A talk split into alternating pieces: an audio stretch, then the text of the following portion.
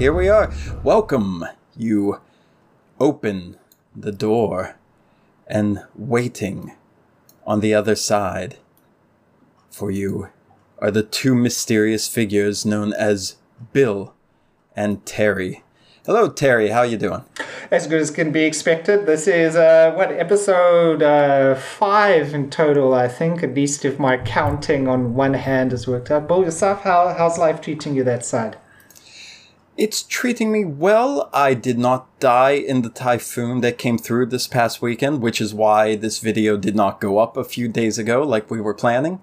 Uh, but yeah, house is safe, neighborhood safe, computer is safe, I'm safe. So uh, yeah, we're making the video now. I- ironically, I think you actually had power during the whole weekend, right? I did, shockingly. Like, I believe my neighborhood was one of the few that did not lose power at all. What did happen, though, just a little anecdote, was uh, the power did flicker out a couple times for just a second or two each time, uh, but the TV never went off. It stayed going. It kept streaming Netflix the entire time, but the rest of the house went dark, and thank God for that. Well, there we go. It seems a bit poltergeist style, but uh, the funny thing is, yeah, it was 30 degrees. Well, it was high 20s for me, beautiful sun and that, and we were without power for significant parts of the week. So, how can I And say? it has nothing to do with the typhoon for you. what can you do, eh? So, uh, can you, so so tell me, what's on the agenda for today? Uh, what are we going to talk about? Well, again, one of the main points of this channel, the reason why we're starting the channel is because we want to do a lot of Call of Cthulhu role playing game stuff. We want to do um, some actual plays and other things about the game. Um, clearly, we're still not in the position to do that the way we want to just yet, although we, we are getting close. Um, but what I thought would be good is thanks to Lovecraft Country, there's a lot more people becoming really interested in the works of H.P. Lovecraft, and they're seeing uh, not just his style of horror because you don't really get that in the TV show, but they're they're seeing things reminiscent of his storytelling and of his um, very unique mode of horror, cosmic horror as it is. And I think with how exciting and action packed that the series is, I think a lot of people, especially gamers or creative people, would like to get in on it on their own. And one of the best ways of doing that is through the Call of Cthulhu role playing game. So I thought we would do a quick, very quick introduction just to explain what the game is for people who may not know and may be interested to try it. Yeah, I mean, um, I remember actually a few years back when Stranger Things first came out, there was like a huge resurgence of uh, Dungeons and Dragons players as well. So there, there is quite a like interest in role playing uh, games in general. So anyone like you said who's sort of been keen on like the sort of Lovecraft mythos style of things, like this is the perfect time to get into the Call of Cthulhu RPG, especially as well if like for instance, like me, you've come from a, a video gaming background and you maybe played the Call of Cthulhu video game. So this would be perfect for that, those sort of people as well, I think, right? I think so, definitely, because, uh, and like you said, with Stranger Things, like role playing games, tabletop role playing games have taken a bit of a step up in the eyes of the public, and I think it's a little more, uh, I don't know if accepted's the right word, but it's a little more uh, seen as a a normal pastime and not just something that nerds do in their parents' basements. So uh, I think this is a good time. I think what we should do though, before we get into it, uh, again, this is for people who probably or maybe you don't know anything about role playing games or you heard about them, you're not exactly sure what it is. I think we should start by introducing what is a role playing game, but somewhat more importantly, what isn't a role playing game, what it's not about. Then I think we we should go into explain what the Call of Cthulhu role playing game is because it's quite different role playing game compared to something like Dungeons and Dragons. So not all role playing games are created equally, and this is a very good example. Uh, after that, just talking more about the types of the Cthulhu games, and then maybe leave everyone with some very, very helpful resources, far more helpful than us. But uh, if we spark your interest at all, we're going to point you in the direction to take it further, to take it as far as you want to go. So I, I think, Paul, like the, the first thing now about like what is a role playing game is I know in our very first session ages ago, you still told me there's the GM and the players, and the GM's role is to crush the players within the shortest length of time possible, correct? yeah, I, I see you remembered everything I told you completely wrong. Yeah, that that's the opposite of what it is. But uh, that's a such a good point to bring up because a lot of people who are new to role playing games think that's what it is. And like you said, Terry, there's a group of players, and one player is called the game master or the GM in most of the games. And it's up to that person to manage the rules for the game, to tell the story, and to populate the world. Whereas the other players, they typically play only one other character that they may have made up on their own, or maybe they choose from already pre-made characters.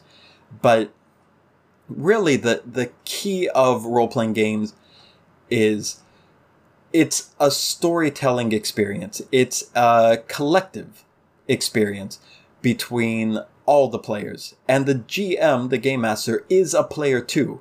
They have a different job in the game, but they are a player just the same as everyone else and they want to have fun. The players want to have fun. So it's a collective experience. The GM may be telling the story, but the story doesn't go forward if the players don't contribute. And the story doesn't become enjoyable if the GM isn't flexible enough to work with what's happening. So really, it's a give and take for everyone to have the most fun possible. I know for me, like one of the the the core tenets of like RPG is like while the GM creates the story beats and um, introduces the players to the world and the, the NPCs they encounter, like what I really value is like a lot of that story is actually also created by the players themselves. It's not just like a choose your own adventure style book where the GM says you're in front of two doors, which do you choose? Like, and you've got to choose, and you just say, I choose this, and then the GM reads the rest of the story out. It's like um, all your actions as a character. Uh, to give some background, for instance, I, I don't really GM. I, I'm very much a player only. So I know for me, I really enjoy creating a story based on who my character is. So I like to sort of give the beats of like, how does my character do something? Not just he does this, but how does he do it? Why does he do it? And what happens because of that? Yeah, and that's that's exactly it. You, when you're a player, you have complete control over who your character is, and it could be as far away from who you are in real life as you want to be, as close as you want to be, but you are developing this character and you become the star of your own movie or TV series, basically. But I think one question a lot of people have going into role playing games is what's the goal? What is the purpose of the game? And how would you answer that, Terry? Well, I think like maybe twofold. Like um, a GM can probably have a goal for like the session, like your char- the characters have to accomplish a certain thing. Um, probably the one if I can use something recent. I know it's not Cthulhu, but uh, we've been doing like Star Trek adventures recently, and in that, like our characters have been tasked with like both smaller goals and long term goals, right? Like we're set in episodic structure, so you can pay for an hour, and your goal is maybe just to escape a room or to uh, find some clues but a GM can also have like overreaching goal over several episodes or sessions, whatever the case may be, where um, which is really up to him, right? Like, Paul, can you give some examples like of those from your side as the GM then? Yeah, um, because as Terry said, he's he's mainly a player. Uh, I'm I'm on the opposite side of the spectrum where I've been, uh, as they call it in the RPG world, uh, forever GM. They say for the last 20 years, I think I've been a player five times out of all the times I played. So I, I like GMing. I like to be the GM. I like. Uh, I'm used to the job of doing that. So, some goals that I would set up is I would look at, for example, the the backstory of the character that the players make, or maybe something about their character that they want to pursue. And it might not tie into the next mission we're going to do, the next adventure we're going to do, but I can work little seeds of that story in that give plot hooks for that player to jump onto.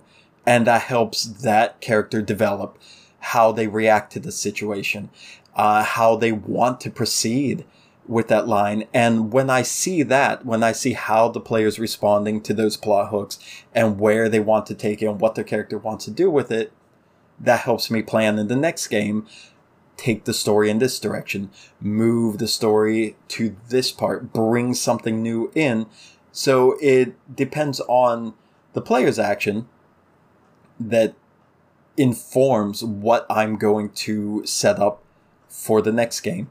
And uh, there's a lot of talk of railroading in role playing games where the GM will say, like, you're going from here to here to here to here. A lot that happens a lot, especially with inexperienced game masters. But really, uh, a role playing game session should be free.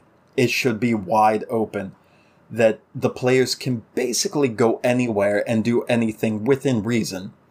And the GM will adapt to it and do and take the story in that direction or bring it around while incorporating the direction that the players had taken the the I guess caveat is again this is a collective experience. It's collective storytelling. So while the players are free to run off and do anything they wish, it's still in the best interest of the whole group playing to stay within the bounds of the story that the GM has made. Because again, the GM's a player too, and the GM usually at least in my case, for example, I spend anywhere between like 10 to 30 hours preparing for one session and trying to think of possibilities where things could go, what could happen. And you're never ready as a GM. You're never ready. So the players are always going to do something you never expect and you have to improvise. But it's also a mutual respect thing where if I present a story, for the characters to go through, the players at least attempt that story and not just start like, nope, we're going to try doing this instead. And it's like, okay, well, that's 30 hours of preparations and characters and ideas and maybe background music and maybe all sorts of things that are thrown out the window. So that's where the collaborative aspect is. You can do whatever you want, but you're playing as a group. And the goal is everyone should have fun. And if someone's not having fun, then I would say you're not playing correctly. Other than that, role playing games are free to do whatever you want. Your imagination is open. The sky's the limit, as they say. But as long as you're having fun, you're doing it right.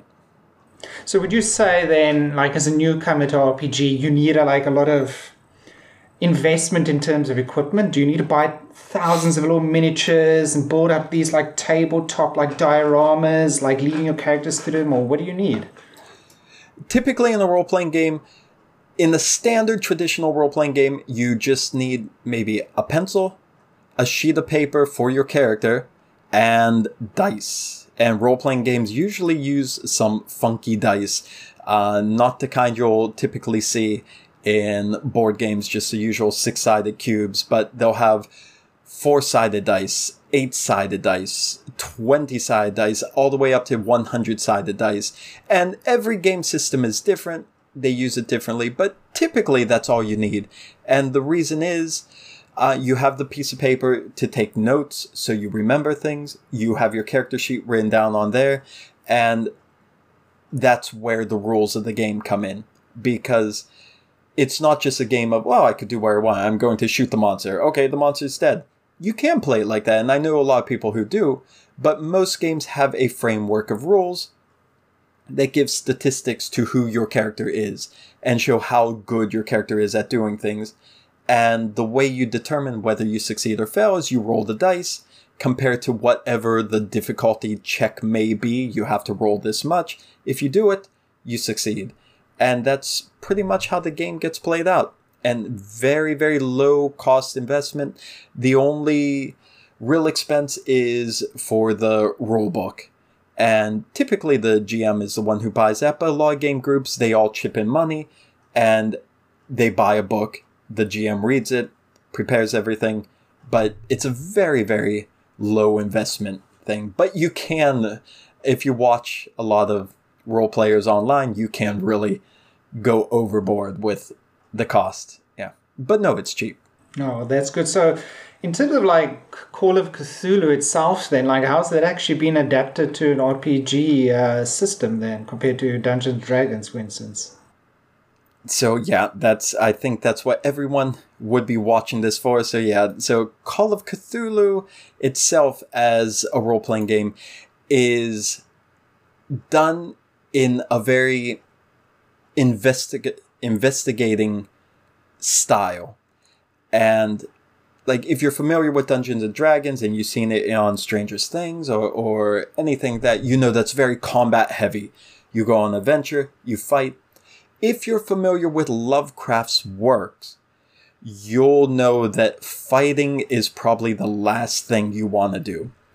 And in Call of Cthulhu, you want to solve a mystery. You want to get to the bottom of something dark and evil and just obscene happening in the world that your character just happens to become part of, just like the stories, uh, H.P. Lovecraft stories. And the difference is you are not a fighter. Even if you build your character to be a fighter, even if you design your character to be a fighter, if you encounter one of the creatures from Lovecraft stories, specifically the great old ones, the big monsters there, you stand no chance at winning. At all. There's no matter how you roll the dice, you might be able to slow something down, you might be able to get away, but fighting is not the main point of the game. It's trying to thwart the evil machinations happening and hopefully survive. But that's pretty hard in Call of Cthulhu, don't you think? Well, I, I, think for me, one of the, the beautiful parts of the game and some of its adaptations, like um, especially Arkham Horror that we've played a lot, um, the board game, is that a lot of times, like, the better choice is to actually flee. You know, you, you're not, you like you say, you're here to prevent these monstrosities from being reborn and devouring the world. And you know, uh, for instance, my little character is a librarian, and she's not going to be able to do much other than she might have good law, or she might um, have the knowledge needed to do these things and find clues and elder signs and what have you. So I think the beauty of that game is that there is fighting. I mean, you're not always fighting elder ones. You could be fighting like some NPC who is just a guy who's a cultist, maybe, or you could be fighting like uh, a lesser demon of some sort. Um, but like you say, I think people should realize, unlike Dungeons and Dragons, like you don't have a barbarian character running in with a sword, just like swinging around and chopping Cthulhu to tiny bits and saying, "Okay, game over, folks," and then it ends there. But I think that actually adds a lot to it, um, above yeah. and beyond like a, a plain D and D game. That that's why Call of Cthulhu really is my favorite role playing game system I love the fact that it's more about the atmosphere and about the story itself. It's not about statistics or how many monsters you're slaughtering. You're not trying to build up experience points. You're trying to get to the bottom of something unusual happening and hopefully surviving. And like you said with Dungeons and Dragons, you don't have a barbarian running in with a sword, cutting things down. In Call of Cthulhu, some of the best skills your character could have are library use, like your character, or spot hidden. Things that are for investigating, things are there for noticing details in the world or finding clues. They are the skills that are going to help you the most during a game of Call of Cthulhu, and I think that's really amazing. But yeah, like you said, there is some fighting, but it's much much deadlier because you are not a barbarian. You are not a wizard. You are a normal human being. And that character can take as much punishment as a normal human being in the real world. I don't care who you are. If you get stabbed with a knife in the real world, you have a high chance of dying just from one stab. And it's the same in this game too. It's not you're going to be hacking and hacking and taking bruises here and there. It's a deadly game. But it's not just deadly physically, right? Right, Terrence? Uh, yeah, I think um, like, like you were saying, but like other than just like physical strength and not and that your character's going to have a lot of knowledge. There's also sanity cost, obviously. Um, coming up against these things. Like most of the characters in the Cthulhu stories reread, uh, I mean, are driven mad by what they see or experience and that. Hmm. And I mean, that's brought very well over into this game, correct? Yeah. Uh, I think this game may have been the first, or at least one of the first, that really did sanity mechanics in a role playing game. And like you say, in the Lovecraft stories, the more the characters discover, the more that's revealed about what's really existing out there in the universe, the more that they see of this stuff that's completely unimaginable to human mind, they start to become unhinged. They start to become broken. They start to fall apart mentally. And that's represented in this game too. So your sanity, as it's called in the game, your sanity level is a key element in Call of Cthulhu. So the more horrible things you go up against, odds are the weaker you are going to become mentally. But it also has a, another interesting aspect that depending on what the thing is, you might be learning more about the Cthulhu mythos, the evil stuff behind the scene. Well, not really evil, but the cosmic horror behind the scenes that is the truth of the universe. So the more you learn of this, the more you can understand how to defeat things, how to stop them, or what's actually happening. But this knowledge is so arcane and so horrible that it actually weakens you uh, sanity wise. So it's a really fascinating system, and I love how they do it. I, I love how it's it's a very mental game, not just with the investigation, but also with the uh, statistics of your health being linked to your sanity. Because if you go completely insane in the game, it's pretty much the same as dying in Dungeons and Dragons. Your character's mind is gone, you're out. Would you say, um, let's say my Lord Librarian character, would you say a character such as mine would be able to be killed in the game? Like, would I have to maybe create a second character, or is it like in Dungeons and Dragons where there's a very good chance you play the same character start to finish of, the, of a campaign?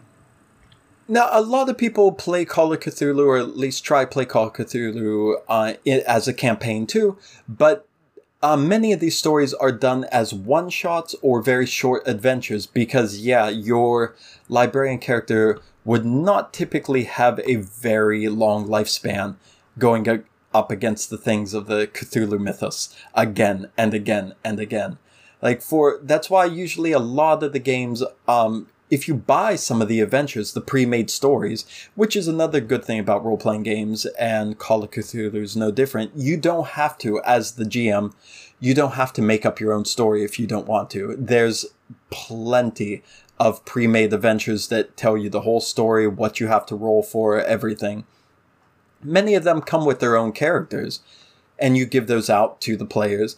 And so they're, they're specific. They're tailored for that adventure, and they have a very high chance of dying because the stuff in Lovecraft stories is just unbeatable and it's horrible. And you have to play smart. You have to play uh, very much thinking that you are frail, but you're still willing to risk yourself to stop whatever this horrible thing is from happening obviously the smart thing would be to just run away and hide and then the game's over like that. But again, just like we talked about earlier, the contract is when you join in role playing game, it's fun for all. So the GM has a story for you.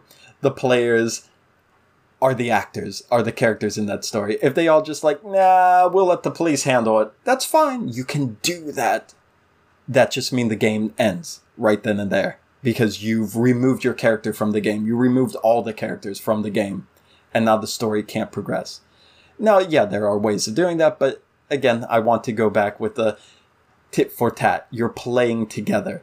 The GM makes a story for you, you provide the substance for that story.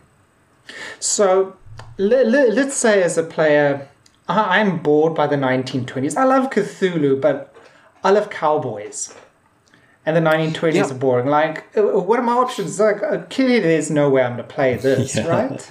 yeah. Well, there, there's there's a lot of different versions of Call of Cthulhu, and the main book, the the book itself, the main setting for the game is the 1920s, simply because that's around when Lovecraft wrote most of these stories.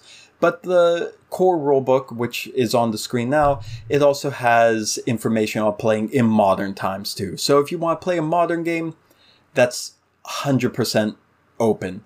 You can do that. Most people prefer 1920s just for the aesthetic, but a lot of people have no knowledge of the 1920s. I play Call of Cthulhu a lot, and I still know very little about the 1920s, but it doesn't stop me. I love that setting you could jump into modern times, but there are so many different supplements as well as other games set in the Lovecraft universe that takes it to completely different settings.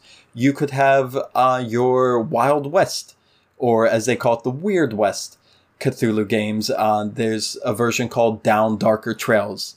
There's Cthulhu by Gaslight, which is the 19th century, like the 1800s in London, England. Um, think Jack the Ripper times when there's Lovecraftian happenings going on.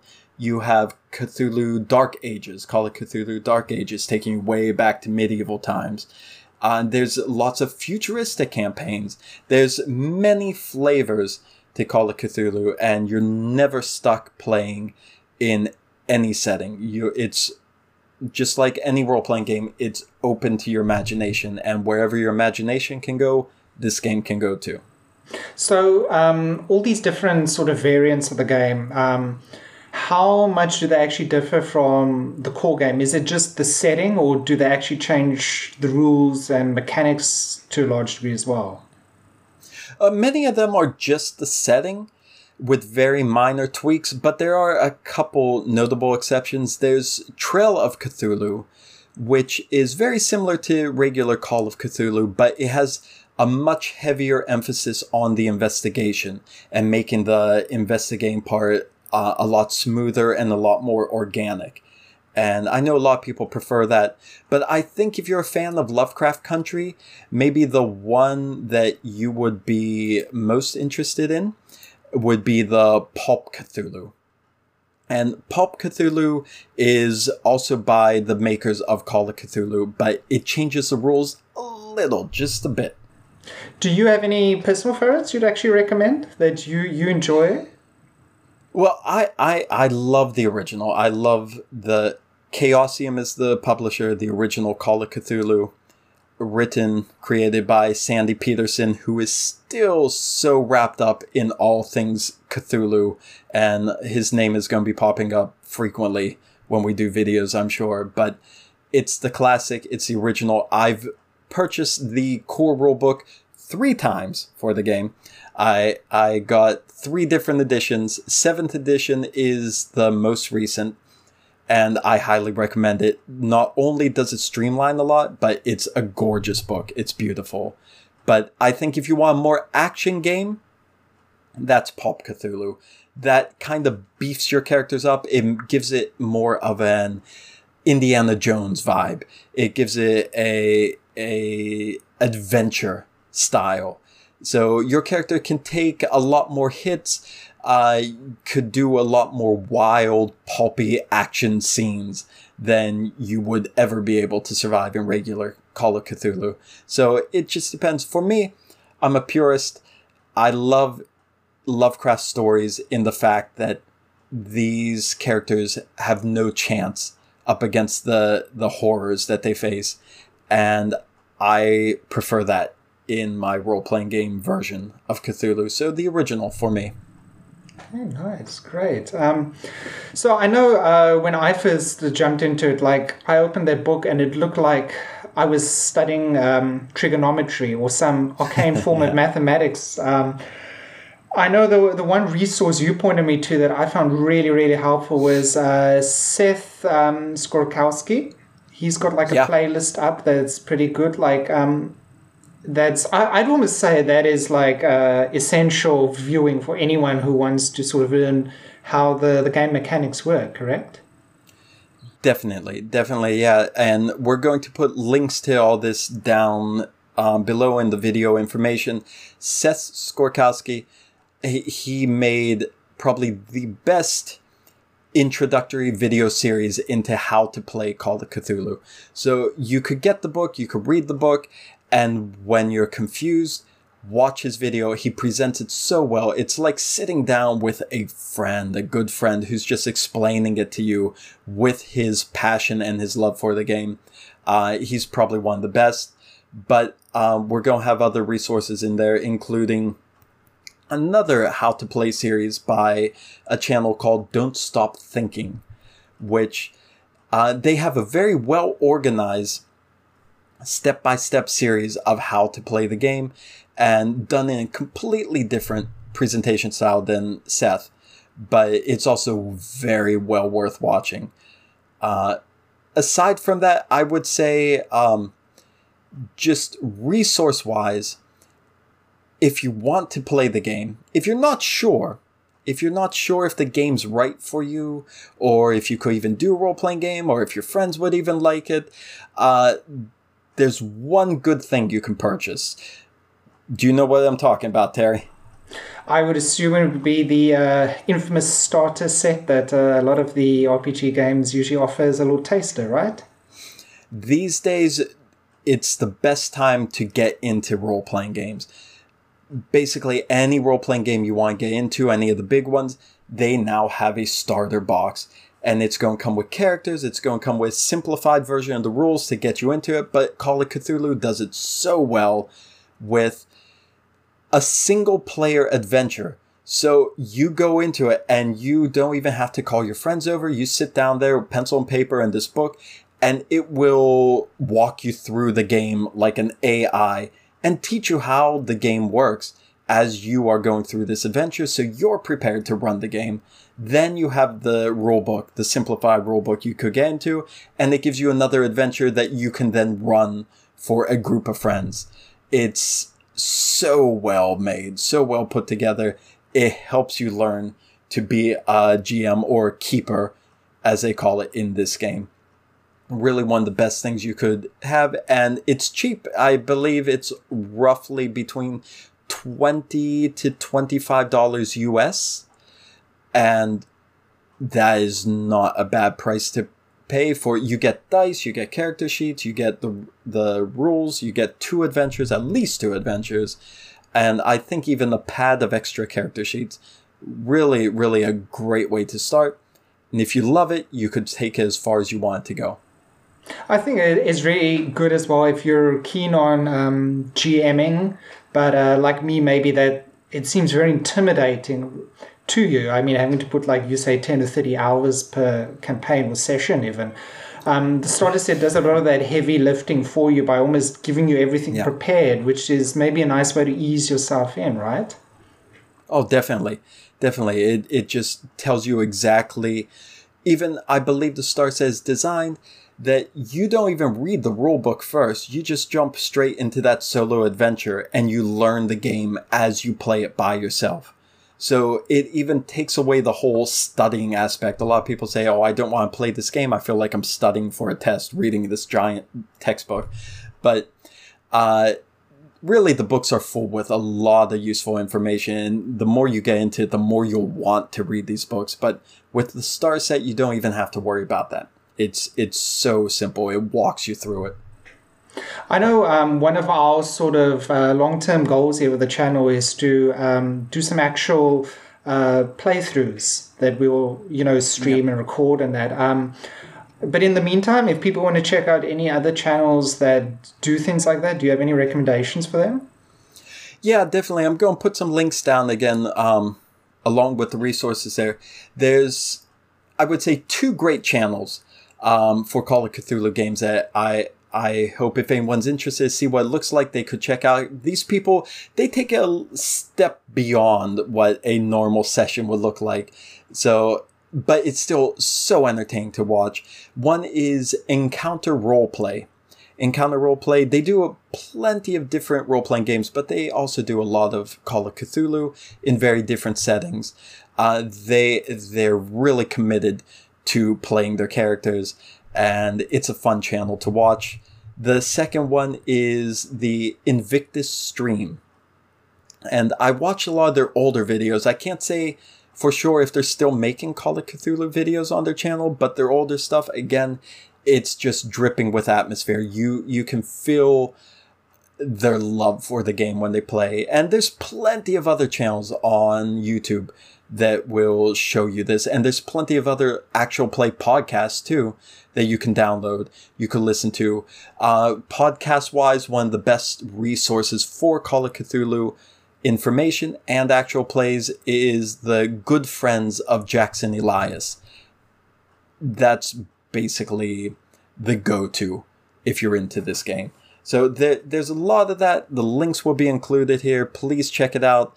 Um, but there's one more with an asterisk I want to put up there. Uh, one of the most famous, not one of the most famous role playing, live play, actual play program on the internet is Critical Role. And I'm sure many of people heard of it. Uh, it's usually GM'd by Matt Mercer, who is like GM to the stars, literally and figuratively. But they did a very good that channel did a very good session a high production value as you would expect for critical role called shadow of the crystal palace. You can find that on youtube as well. Uh, it's very fun to watch. It's very entertaining full costume accents here's why it's an asterisk okay? These are professional voice actors okay? They also love role-playing games but these people are not just playing just as friends sitting around, they are playing to entertain you, the viewer. Okay? A lot of people, when they watch Critical Role, especially if they're not familiar with role playing games or they're thinking of getting into it, that's the biggest show. So they check it out and they get intimidated. They think, I can't do that. I can't do voices like that. I don't have all these little miniatures made up. I don't have a castle built. I can't do that. I can't you're not supposed to. Okay? You don't have to. Like we said in the beginning, the only thing you need for a role playing game, typically, pencil, paper, some dice. Really, realistically, all you need for a role playing game is your imagination. I've played games with many people who played dice free role playing games character sheet free role playing games where it's nothing but verbal communication on both sides, GM and players. I personally don't prefer that style, but the sky's the limit when it's a role playing game. Watch Critical Role for entertainment and to see how these games could be presented almost like a television drama. But your games don't have to be anywhere near that. You never have to do a voice. You never have to wear a costume, even though you might see us wearing some idiotic costumes in future videos. Uh, you never have to bring in props. You never have to buy anything. You never have to build anything. All you have to do, your only job, is to have fun. I think, like, probably the one thing I'd leave with is uh, that little SpongeBob uh, meme where he goes imagination, and that's like probably the most in, important uh, ingredient to not only Call of Cthulhu but any RPG. I think, right? Definitely, definitely. Just use your imagination, have fun. That's all you have to do. That's literally all you have to do, and it's great fun. I I've never had so much fun playing a game. I I'm I'm an avid board gamer. I'm an avid video gamer. I'm an avid role player, and I've never had as much fun as I did with a role playing game, because you are creating a world. You're creating a story, and it, it's it's a feeling that you can't replicate in any other form of gaming. There's always going to be a restriction or a wall on how far you could go in the video game or how much you can accomplish in the board game. With a role playing game, you are inhabiting a world that grows based on your actions, and it's spectacular. Perfect. Well, I I know we're going to have many more videos in the future um, on not not uh, not only Call of Cthulhu RPG, but in general as well, um, role playing games as well. So definitely a lot more to come from us, right? Oh, I hope so. Yeah, and I, I hope if at least we could encourage one person to try out role playing or get into it, uh, I, I think that it's worth doing videos like this because it's. Uh, I'm glad it's a hobby that's becoming a bit more mainstream now and a bit more respected because it's just a wonderful and creative way of using your brain and having a good time simultaneously. Like I, I, I love it. Totally agreed. Uh, so I'm, I'm definitely keen for the next time we can uh, whip out my little librarian character, a couple of dice. Although my dice are all the way over in Shanghai still, so hopefully in a, a month or two I can roll the actual dice and not just uh, some online virtual ones. But um, yeah, so yeah. so what do what does everybody have to look forward to? What are, what are we looking to release later this week? So later this week, um, we're going to finally get our uh, episode four discussion up for Lovecraft Country, and yeah, there's a lot to talk about there, and I think we're going to refer back to this video a number of points during that discussion because a lot of that episode feels like a session of the role playing game. Definitely. And I think as always, like if anyone watches or listens to this and is keen on like uh, learning more or who knows, even asking if they can join in a, a, campaign or a session or whatever, they can feel free to leave a comment, a voice message, whatever the appropriate thing is for the video or podcast. Yeah. Yeah, definitely. Yeah. Leave leave a message. Like we always said, just we want to talk with people. We're we're doing this, we're fans, we want to talk with other fans and just leave a message, talk to us. And if you're interested in joining a role playing game and you don't have anyone you know who plays it online now, especially with the pandemic, online role playing is so much bigger than it's ever been. You can get into groups easily. So if you want to know more about that, ask away. We're more than willing to help. Great. I'm looking forward to it. Anything else we should leave our avid viewers with? Oh, I leave that to you. I've been talking up a storm this episode, so yeah, please take it away. I well, um, as usual, I suppose uh, you know you do the YouTube thing of like, comment, subscribe, whatever. But um, definitely, I think we're looking like you say conversation. Yeah, um, pretty much one of the things that I always loved about Lovecraft was that he always invited others to expand upon his view, universe, and we're embracing that same thing with our videos and podcast as well. And that you know we're we're hoping more people can join in the conversation, create more topics of discussion. You know, leading on to more interesting things We've, we've got a lot uh, coming up. I know we've we focused on the RPG today, but the nice thing with the RPG is that this license it holds, um, Call of Cthulhu, has actually been used as well for plenty of video games that I hope we can touch on in the future. Um, you know, once my situation this side stabilizes, I'd love to be able to stream a lot of them on um, Twitch or YouTube. Uh, and once mm-hmm. that happens, we'll we'll let people know. But um, as usual, uh, people can follow us here on YouTube, or um, if you're listening to the podcast, you can just uh, subscribe on iTunes or whatever, right? And um, yeah, I'm definitely looking forward to the next episode later this week then. Yeah, definitely. I think that's all we have to say about this. And yeah, I hope we get a good conversation going. That's what this is all about. Perfect. And uh, as, as, a, as a player, well, uh, I know much respect to you GMs. Uh, a lot of work you guys have to put in. So yeah, hopefully uh, people will be entertained by any upcoming uh, sessions we might stream. hopefully, yeah. Uh, only time will tell. Once you get back to Shanghai, maybe we'll be okay, right? For sure. Thanks for watching, everyone. Yeah, definitely. Thanks a lot, and uh, yeah, we'll see you in a couple days at least.